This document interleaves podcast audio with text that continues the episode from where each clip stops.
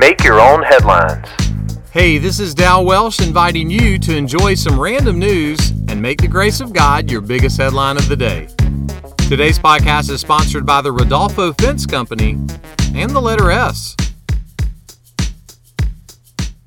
So, have you ever looked for treasure in a dumpster?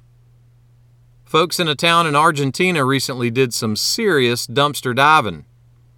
A rumor was circulated that there was cash at the local landfill. And sure enough, it was reported that various people found $75,000 in cash in that landfill. It's believed the money was accidentally thrown out. Can you imagine that conversation at dinner?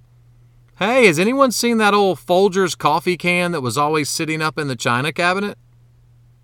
You know why I don't talk to dumpsters? It's just a bunch of trash talk. One day Jesus was teaching and said this The eye is the lamp of the body. When my oldest son was 13 years old, my mom told me that he had thousands more things getting the attention of his eyes than I had when I was 13. She was right. Technology is fantastic, but it also increases the things we see. That doesn't mean that it's always wrong to pay attention to TV news or radio talk shows or video games or your TikTok feed. But it does mean we need to be wise. Someone put it this way Christians are saints, co heirs of the kingdom. It wouldn't be right for a billionaire's kids to eat from the dumpster behind the country buffet restaurant. Likewise, it isn't right for us to dwell in a digital landfill. So remember, there's not always treasure in the dumpster, but there's always treasure in Jesus.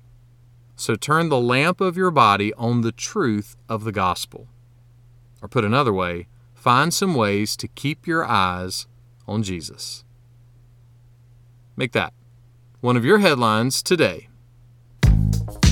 Make Your Own Headlines is a little smidge of encouragement from Holland Avenue Baptist Church. Tune in Monday to Friday wherever you listen to podcasts. You can find my Sunday messages by searching Holland Avenue on YouTube or Apple Podcast. And for more positive resources, check out hollandavenue.com.